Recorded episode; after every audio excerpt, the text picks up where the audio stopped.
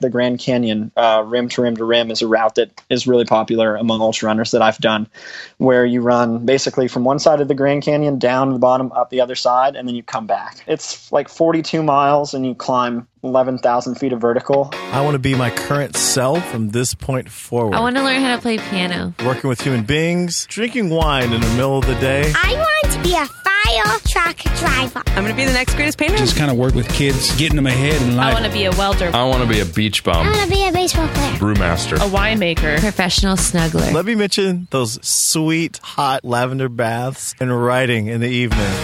What's up, everybody? This is Blake Fletcher, the half hour intern. Today's episode is brought to you by a listener, Dasha Cavarina, who wrote in on the website saying that she wanted to hear about an ultra marathon runner, and so I tracked one down. And uh, you are about to hear the interview. So, uh, one name for the hobby that we're going over today is ultra marathon running. Another is just ultra running. Another is trail running. Um, they all mean kind of similar things. It- basically, it's just the most badass thing you could ever possibly imagine that the craziest people do, which is the competitions in the running really starts at anything over a marathon and usually will be like a double marathon or a hundred kilometers. And specifically what today's guest ryan Ghelfi does is trail running um, or ultra trail running which would be running these distances like through the mountains on rugged terrain which is so crazy. Just asking to to break an ankle the entire time uh, running over rugged mountain terrain for about 100 kilometers at a time which um, yeah, is is super insane. So I'm just going to go ahead and go straight into the interview. Without further ado, here is ultra marathon runner Ryan. Thanks so much for being on the show, man. Yeah, thanks for having me. Absolutely. So I think the best place for us to start is what exactly constitutes an ultra marathon? Is it anything over a marathon? Is it like a double marathon? And then now I see, and this is you know what you do is just people that are ultra runners. Like uh, all it says is the word ultra. Like what is that versus somebody that does ultra marathons? I mean, I would say an, an ultra marathoner and ultra runner, they're, they're pretty synonymous terms. I mean, uh, technically, it's anything more than a marathon. So you could run 26.3 miles and then you'd run uh, an ultra marathon. But typically, That would like probably 50 be frowned upon by the ultra community. I would imagine. uh, somewhat, somewhat. I mean, there's, you know, it's such a funny, varied uh, world. But you know, 50k, which is 31 miles, is where like most people start in terms of like uh, going farther than a marathon. Okay. Um, and usually, I mean, some of them are on roads, but I would say more often than not, like the the ultra running community does a lot more on trails um, or dirt roads and in mountains, things like that. Um, so that's kind of different than like the road marathoning world in that way. So Yeah. you say like a 50k, it's not that much farther by distance, but it might take a lot more time, just because you might be climbing up and down like way bigger hills and in mud and all kinds of terrain. yeah. Um, and then like up from there, people you know usually graduate to a 50 mile, and then like 100k, which is 62 miles, and 100 milers are kind of like the quintessential uh, ultra. Not everybody does 100 milers, but that's everyone kind of dreams, I think, of doing 100 milers if they haven't already done one and, and they are in the ultra running sphere. Yeah, for sure. That really makes sense what you were saying about going on trails and running through mountains and stuff like that because A, I'm the type of person that's crazy enough to start ultra running probably wants to be outdoors and, you know, doing some you know, have have a cool surroundings. But as well, I imagine there's not a lot of places where you can just run for 50 miles or 100 miles. Like, you know, what type of asphalt turf is there like that? You know, unless you're just running up and down your street out front of your house, you know, for 10,000 laps. yeah. No, I mean, there are a couple funny little quirky races uh, where they'll do like 24 hours running and they'll have a one mile loop and they'll just, people will go round and round and round that loop. Um, It's like a really slow Indy 500. it- yeah, really slow. And, uh, you know, people will cover like 100 to like even like up to like 180 miles in a 24 hour race. Um, so that's like one part of like, you call it ultra marathon world. Um, not that, not as many people I think get into that as much as they do the, the trail stuff. Um, I know, trails. It's you know, it's you get to travel through these like wild lands that you know normally people maybe would they go backpacking or something in them, and it would take them a few days to do a, a loop that you might do in a single day uh, when you don't carry a lot of stuff and you're just moving quicker. Yeah. Um, so I think people really get hooked on that on that aspect. And uh, so there's you know especially in the American West. Um, you know, anywhere west of the Colorado and like Montana and Wyoming Rockies, there's so much open space that's public land, have tons of trails and tons of dirt roads, and just, I mean, it's pretty limitless actually. I haven't spent as much time back east. I know there's still tons of trail runners and places to go trail running back there. Um, so yeah, like you, uh, you're really not that limited, especially in the in the U.S. There's tons of places to do it. Yeah, it, man, it just sounds awesome. Uh, so, since you're running through these trails and through mountains and stuff, is it is the goal more to just finish, or are people trying to get really good times the same way that they would be doing that for a regular marathon?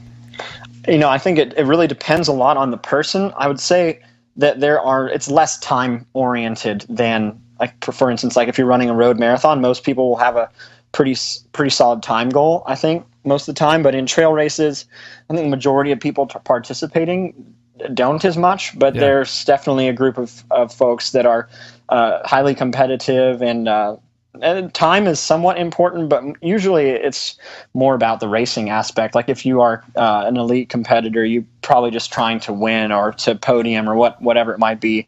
The time's usually secondary to that, which is kind of fun. So it's a little more about the racing as opposed to getting some sort of uh, arbitrary time. Yeah, you guys got other stuff to worry about, like not getting carried off by wolves, not like rolling your ankle on some crazy rock you're jumping over. Yeah, absolutely. Um, it's super dynamic that way, uh, especially in like an ultra marathon because, uh, you know, for instance, in a hundred mile race, you're probably going to run, you know, into the night, if not through an entire night. So you've got, um, I mean, you've got lighting to worry about. You've got tons of different. You know, it might be hot in the daytime and it might be below freezing at night in the same race. So you've got all of those things to deal with, with like weather and temperatures, and then you've got to eat a lot, which is maybe one of the hardest people or hardest things for people to do, is to learn what they can eat and how much to eat and when to eat. Uh, because if you don't, you you just won't make it. So that's there's a lot to it. There's You mean tons of leading up to the race or also during the race? Oh no, dur during them. Yeah, there, you have to learn how to eat during really any ultra marathon. Um, So short, are there fif- like uh, spots along the way where you can fill up on food, or are you just running with the backpack the whole time? most people run with some sort of either a little, either a tiny little backpack or like a handheld water bottle, so you can carry some water and some food. But no, there's always, almost always, uh, these races will have aid stations where like they'll stock it with even you know things like gels and like normal like sugary type things, and as well as like potato chips and Oreos and soup. And I mean, the sky's the limit, especially in longer races. The aid stations are pretty full service. I love the idea of somebody doing a crazy ultra marathon and just eating a bunch of Oreos on the side Oh, yeah. of the road. That is I do great. for sure. I always grab a couple Oreos, especially in long races. Th- those go down pretty well. And actually, Coca Cola is one of the uh, cho- most choice uh, ultra fare to to pick up. You drink drinking Coca Cola is surefire to get you uh, to be able to keep moving. just because all the sugar and everything.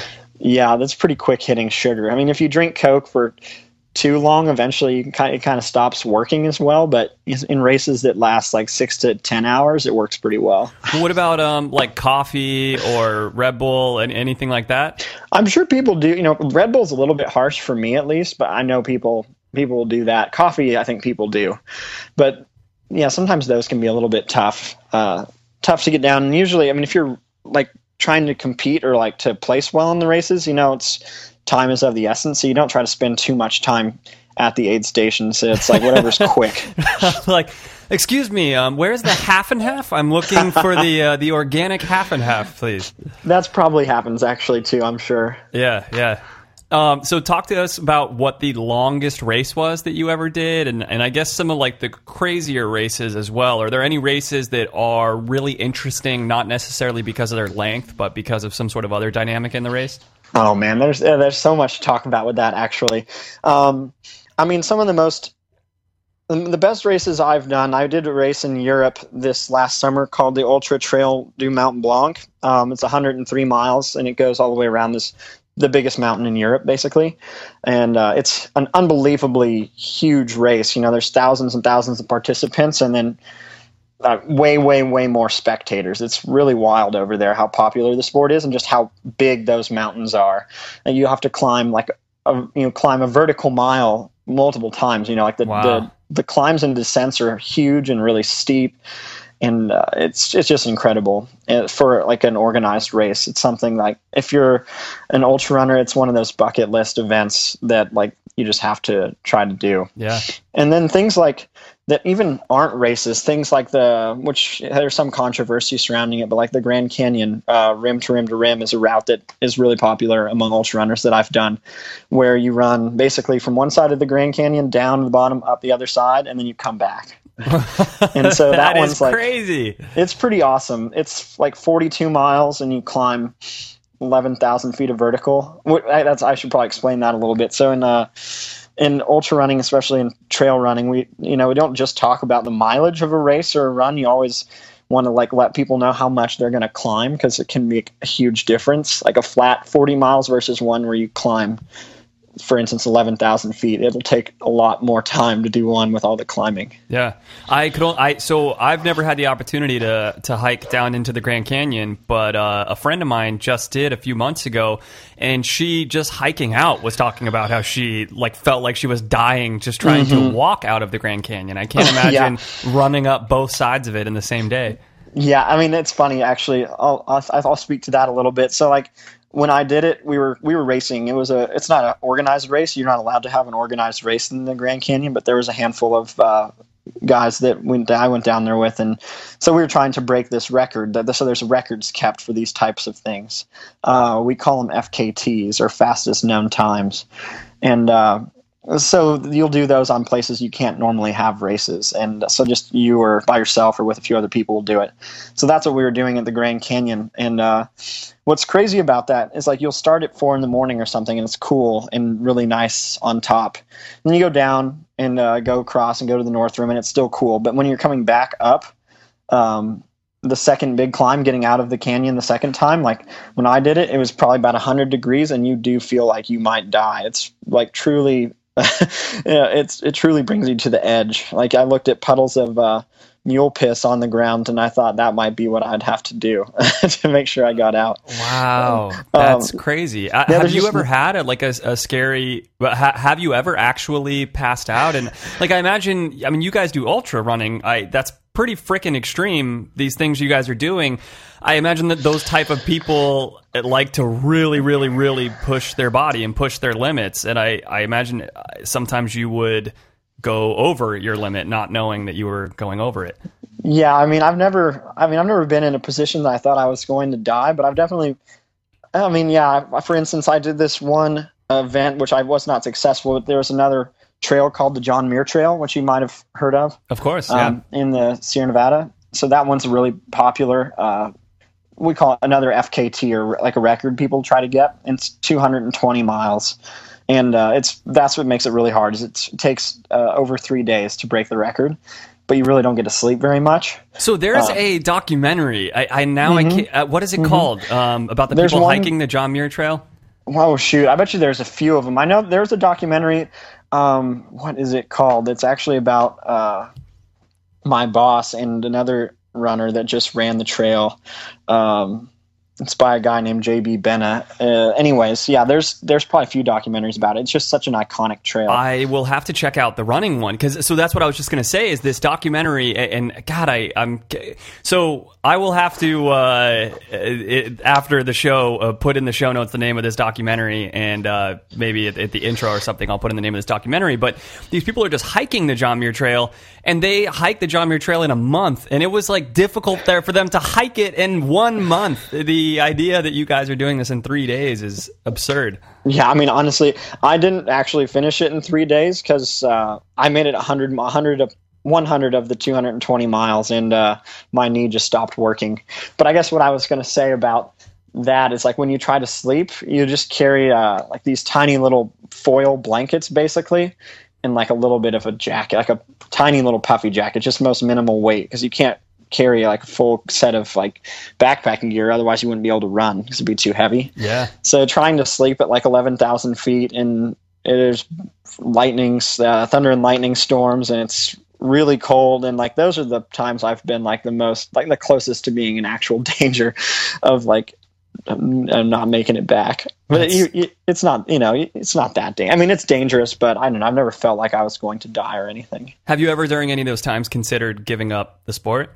Oh, most times I, I think I always think about giving up the sport when things get really bad, like the the mental lows that you go through and some of these like exceptionally long uh, runs and races, like you always think about quitting because um, it just gets that hard. It gets that bad sometimes where everything hurt. You know, everything hurts, and you just don't know why you made yourself do this. But somehow, like usually a day or two later, you you forget. Like we have this ability to instantly forget all the bad stuff and kind of remember the good stuff, and then you plan the next thing. uh, so yeah, I have thought about quitting. I'm every, I'm sure everybody has that Yeah. does those, but you forget. It's interesting. It's like a uh, a much less extreme example would be anybody that's ever golfed before. Like when Yes. you golf, like every round you have this terrible, which for me is every time I play golf. You're like, I'm never going to play golf again, and like the next day, you're like, I could play golf again today. It's it's all going to be okay, you know. Absolutely, I know that feeling as well. I'm a terrible golfer, so I can testify to that. Yeah, it's definitely like that. I don't know. That, I think that's the great thing about being a a human is our capacity to forget hard things and like you know do them again because it's you know it's worth it. Definitely. So let's talk about that. How how do you feel ultra marathon or just ultra running has uh, changed you as a person? Like how has it changed your mentality and your drive and your willingness to push through obstacles in your life? I think one of the really key benefits is to think when I so if you get into like a hundred mile race and you you know you're at mile twenty or something and you're already starting to get tired or uh, and if you think about having to do the entire 80 next miles like you'll probably quit. Like you just won't make it because uh, it's too much. So you like you I you, learn how to like compartmentalize and be and, and get uh, you know be able to be like okay I can go 10 more miles you know like it's not that bad. Um, and I think that applies to like anything in in life. Like it just allows you to be like, okay, things are hard, things are rough right now, uh, whether that's in your uh, work life or your family life. But like you already, you know, you can get through it, especially when you can just be like, okay, I'll get through this part and this part, and like you break it up and don't don't try to figure out how you're going to fix everything right away because you just can't. Definitely, definitely. I'm trying a stint of. Um, I eventually want to get my my body burning ketones and doing like a, a slightly ketogenic diet right now. Mm. Yeah, And yeah. I obviously like 100% giving up grains is a incredibly Whew. difficult thing. But exactly what you said, it's like I just keep telling myself like. All right, let me just do one more meal like this without any, gra- and then and then I'll decide after this one more meal, and then it's just one Yep. more meal, just one more meal. Versus when I try to think of like, all right, I'm going to go like another month without grains, I want to blow my brains out, you know? Yeah, I've tried that before too. I wasn't successful with uh, the switch over to like the fat burning diet. I've heard It, it's uh, very helpful for long distance runners because There's- just the constant really- energy source. there's some like definitely big proponents of that and i mean to some extent i think I, I kind of do it makes sense especially for these really long races because like your body doesn't really store enough like readily accessible like sugar or carbohydrate stores to cover uh, 100 miles or even 50 miles. So you have to either you ingest some sugar but really what you need to get good at is burning fat stores while you're running at relatively high intensities which that's kind of what the training is for. And like some people believe like like you're talking about like the- these diets that are higher in fat and protein than they are in carbohydrate or very limited carbohydrate will help you do that. But it is hard. I tried to do it and i just felt pretty bad trying to switch over. Yeah, I've done it once before, and for me, then I, I want to say it took about three weeks before, which is a long time. I want to say it Mm-hmm. took three weeks before it felt like my body did make a shift. But when my body did make a shift, it was really incredible. Like my, it's like everything about me changed. I felt like I felt much more calm throughout the entire day. There was no time where I like really needed to eat a meal. Be, to your point about like you know your body has all these fat stores that it's Mm-hmm. readily burning.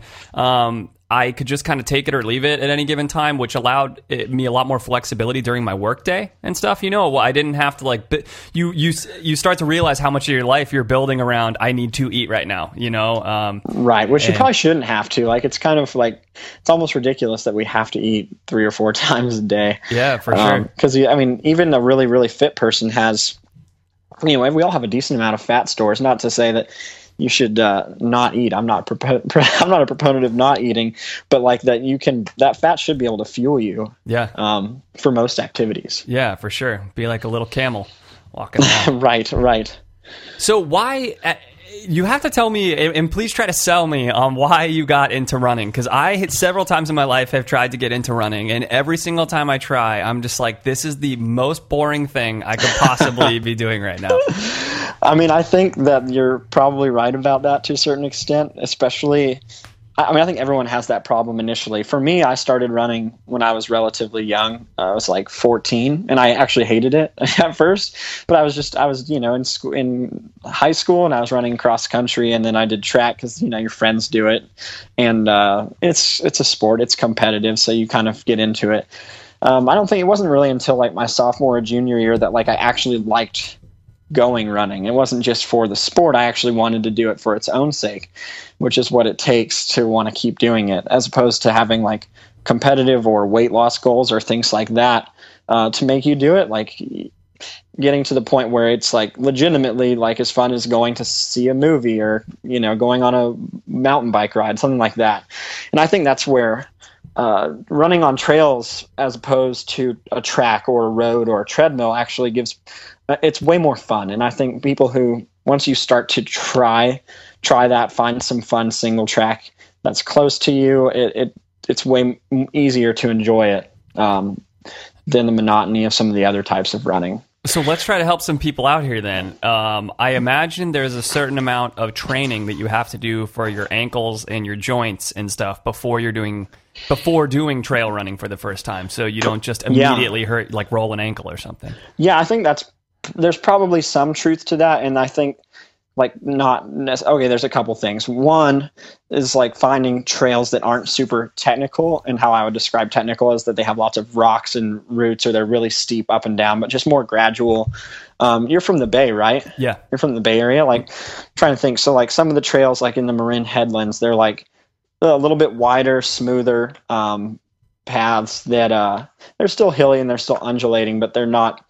I wouldn't call them super dangerous. Like so, finding things like that to kind of get into it are, are really good ways. And then, like, I I actually, this is what I really wanted to mention is that in all these types of trail and uh, ultra running, um, it's almost a misnomer to always call it running. Even the best people in the world will hike parts of of races and runs because like when the, it gets steep enough, whether that you know up or down, like the terrain kind of helps dictate what they're doing. So Yeah. it's, you call it running, but like I, I think it's kind of scares some people off to think that I, I can't. They think they can't run these trails. I'm like, well, maybe you can't run the whole time, but no one does. No one runs the whole time necessarily. Um, so it's like hiking is kind of part of it, especially when you're, especially when you're just getting into it. I think taking the approach that you're just covering, you're going over the terrain how your body needs to or how you can, and that might mean hiking a lot Man. and running when it's smoother or not as steep and things like that. And like gradually you get better and run more. Ryan, there's Um, just such a good life analogy just sitting right in there. That's great, man. Yeah, I yeah, I think so. And uh and just not trying and I think the last key point that I would make for people like wanting to get into to run any type of running uh, or trail running specifically is like you don't have to go really hard to get a ton of benefit. Honestly, like going a little bit easier and uh even being able to like talk like if you're going too uh, you're going too fast to the point where you can't like have a conversation with somebody you're probably running too hard and so like slowing down um, to make it so that you could actually have a conversation like that pace is super beneficial for your fitness and it makes it so you're not going to burn out and you actually won't hate it as much. It'll be more fun when you realize you don't have to go as hard to get the benefit. So even if you're a complete beginner, you think that there is a like slow enough pace that you could run that you'd be able to talk with someone?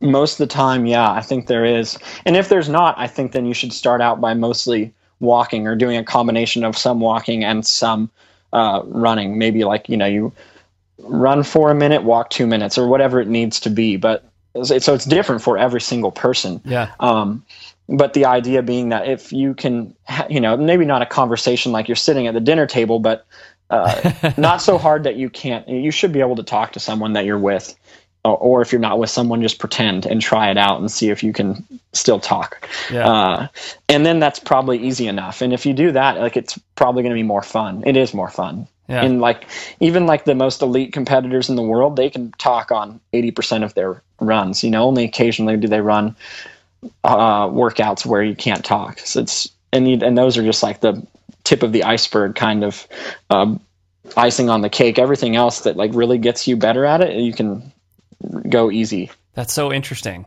Um, what are some of the other? Let, us talk about some of the training that you're doing, um, like breathing exercises, um, like things that you're doing on the side, and then also caring for your body pre and post a run. Yeah, we definitely talk about that. Um, I think for you know, especially if you're building up or if you've been running for a while, um, you can get some like imbalances, like strength imbalances, in terms of like you build some muscles get really strong and some don't get worked as much if you're mostly just running. So like getting in the in the gym actually and doing like strength workouts, things like lunges and squats and using the leg press and even some upper body. Um, I think those things are they they help me stay injury free. Actually, um, I mean, I'm not like I'm not an expert like weight training person, but I've learned enough over the the years to um, kind of make it work. But I think it's really crucial for people who run to still to still get in the gym and and like get more balanced strength so Definitely. they don't. It, I does. think- It I helps you not any- get injured. I think in any way that your muscles become imbalanced through any sport that you're doing, that's going to kind of throw off your posture. And in some in something like running, it's probably so imperative to to have your your posture kind of on point the entire time. Yeah, I mean those repetitive use injuries they they go away if you or they don't they, they don't go away, but they they come a lot less often if you do that extra stuff. And then like post running, I mean I think you know stretching is definitely part of the routine that I do as well as uh, like rolling, which I don't know. I'll try to describe that, but like a big like a foam roller or something similar that you can uh, basically it's like a self massage tool that you can use your body weight to basically give yourself a massage after you run, and, uh, and that, that that'll help keep your legs feeling a lot better. Yeah, I was just And- foam rolling a few hours ago. So basically, Yeah, to explain yeah. it to people, a foam roller is like if you have a um, like a and now I can't think of the name of it, but the like a roller that you use to roll out dough when like when you're Mm-hmm. cooking, you basically get like a, a bigger foam roller than that, and rather than you put the foam roller on top of you, the way you put the roller on top of the dough, you yourself get on top of the roller and roll out a a particular muscle. Yeah, I've even used the uh, ones for rolling out dough, uh, for rolling. Oh, like a handheld one. Oh yeah, yeah, for sure. I, I mean, and we've got like little like foam balls or like lacrosse balls. I mean, there's a million different little tools to try to work on like all the different things like glutes and hips and quads and calves and Achilles tendon. I mean, all of that stuff. Like I could pay like 80 bucks for massage twice a week, but I mean, that's not going to happen. Definitely. um, so this is like a way to do that. Um, little, you know, I'm a little less skilled in the massage therapist, but I can do it every day. Yeah, yeah. I'm gonna have to get some sort of like trigger point specialist or something on the show. All that stuff is so fascinating to me. Yeah, I think it would benefit anyone who's um, involved in any type of athletics on a regular basis would benefit a ton from like utilizing those tools and like learning how to do it better too. I mean, I would benefit from it myself, um, and it's it's free. I mean, it's very cheap. You can get these kind of tools for you know twenty or thirty or forty bucks for most of these kind. You have a couple of them, and uh, they la- they should last for basically forever. So they're it's a pretty good way to do it. Yeah. And How- like another thing I'll do for recovery, and I'll, I actually ice bath a couple times a week usually, Oh, wow. or either either in like an actual bathtub, but usually it's in like a creek or uh, we have a little reservoir here in town that that we'll go to a lot. And uh, so after like harder runs, we'll use that, and it definitely helps. I think it helps with the recovery process. Oof, man, that's crazy. yeah, it's kind of painful. Uh, sometimes you can't go in all the way. You just have to get like it's just depending on your how how tough you're feeling that day. Yeah, yeah. What about your diet? Uh, what do you try to like? What does your diet look like in order to maintain your energy levels throughout these long runs? I mean, like we were talking about earlier, I do try to focus on. I mean, I don't. I eat carbs still, but I, I like to eat a lot of.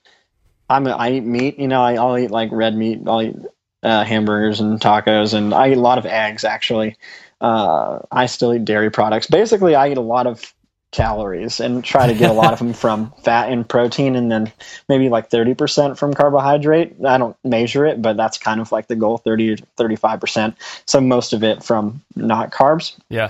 and i think like uh, while it's not as extreme as like completely eliminating it i still feel like it's kind of helped me uh, just be able to not get as tired as quickly on these longer runs. And it, it has made a difference Yeah. um, over time it has.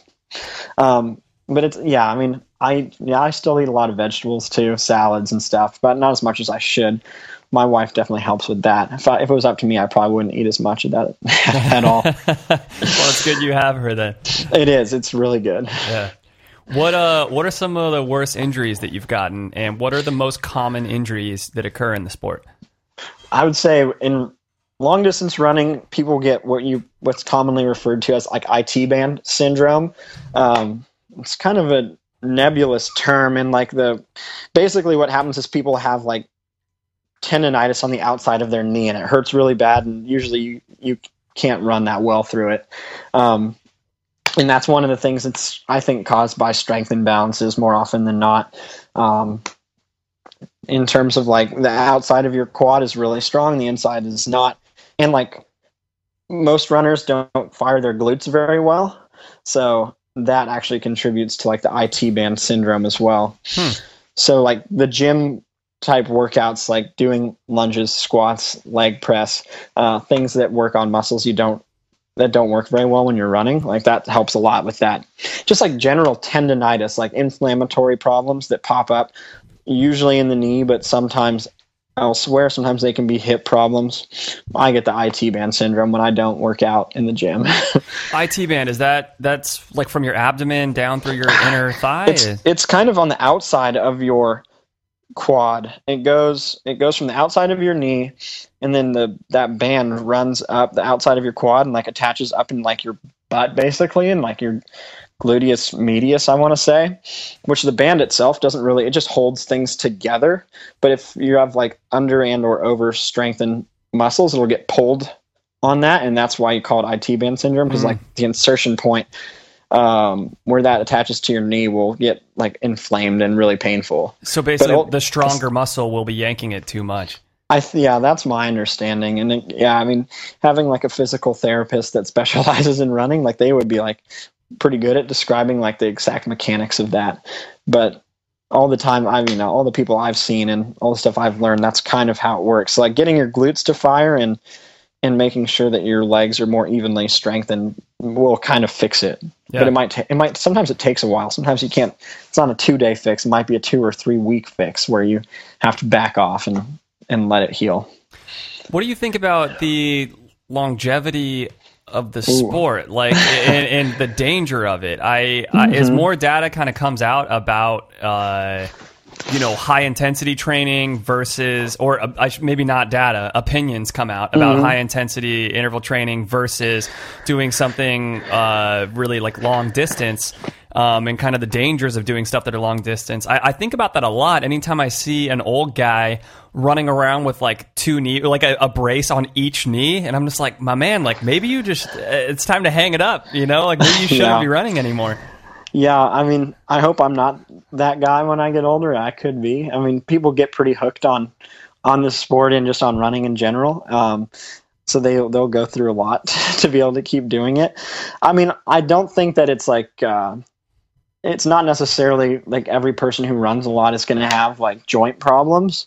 I think that actually they probably more often than not won't. And and actually in ultra marathoning more than joint problems, there's like if on the competitive side, people have had what's been referred to as overtraining syndrome, which I think is probably even like more scary than the joint stuff. But like, uh, like severe adrenal fatigue and like, um, basically they ran Wow. too too hard and too far too many times, and like people who were at once like maybe the you know, some of them were the best in the sport, and then um, you know after a few years of really high level racing and and running, like sometimes they just they just quit being able to do it, and like they can barely run, and it's there's more cases than than you'd like to see with something like that. Wow, yeah, and that takes a long time to to try to fix if you Yeah. shoot out your adrenals like that.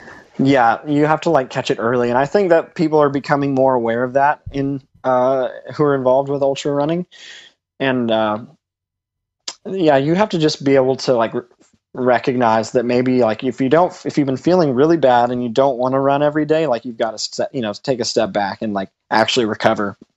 And I think that I mean certainly people will overtrain still, but more and more I think uh, people will get a little bit smarter as they like see the cases where this happens and and try to fix it so I think you can do ultra running sustainably, but uh, you might not get to race every race that you want to all the time. Things Yeah. like that. Let's talk about another major danger of the sport, which I, I imagine, anyways, it will be chafing. How do you prevent chafing? Yeah, this is that's uh, it's absolutely a huge danger in the sport.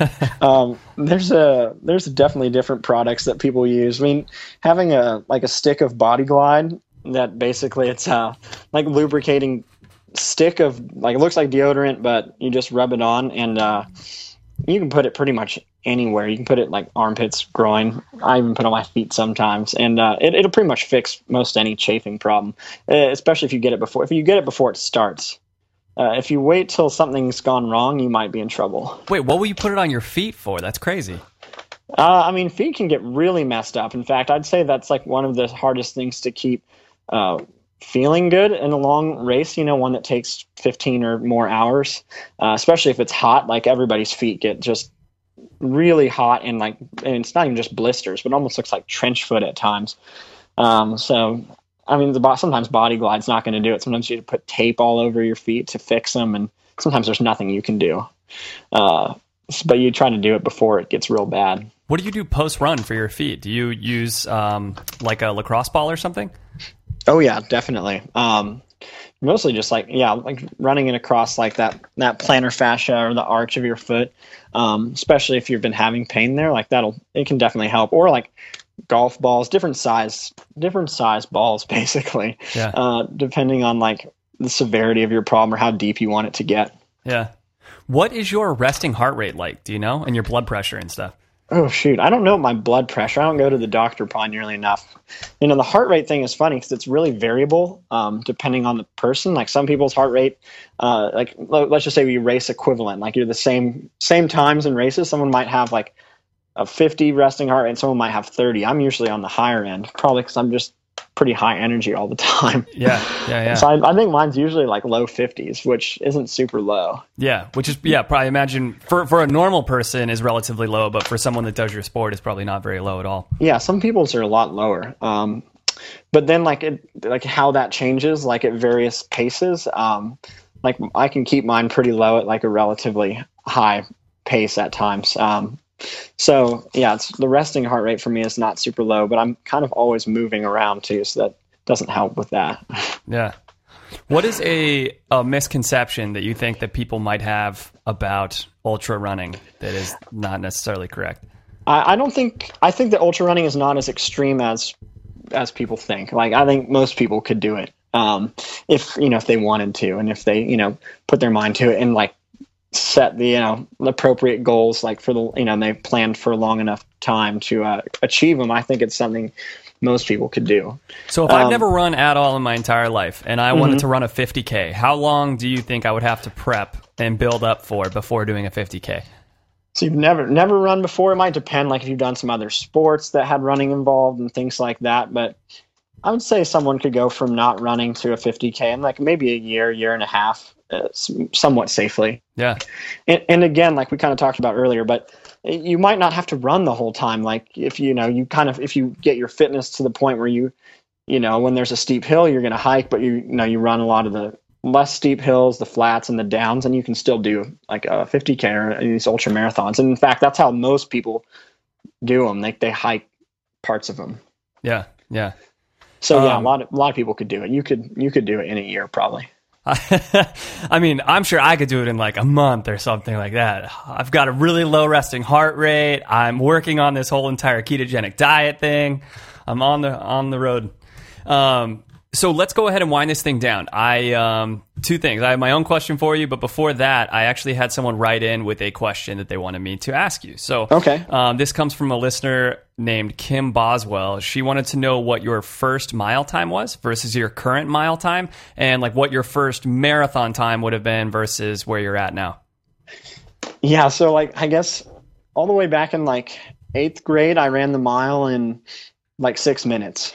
Um, so not, you know, not not really. There's kids run a lot faster than that, and now I run the mile in like 4:25 or 4:30, or that's my best. Wow. Uh, so again, there's people that do it a lot faster. And then marathon time, I don't know. It's hard to say because when I was younger, it's like when you're kid, when you're a kid, it's hard to run a marathon. But I probably would have ran like three hours maybe in high school or three ten, and now I've run like two thirty. Damn, that's crazy. Um, so yeah, I mean that that's the cool thing about running is like the more, the longer you're able to keep doing it, uh, you can keep getting better for a long time, and that that applies to most people.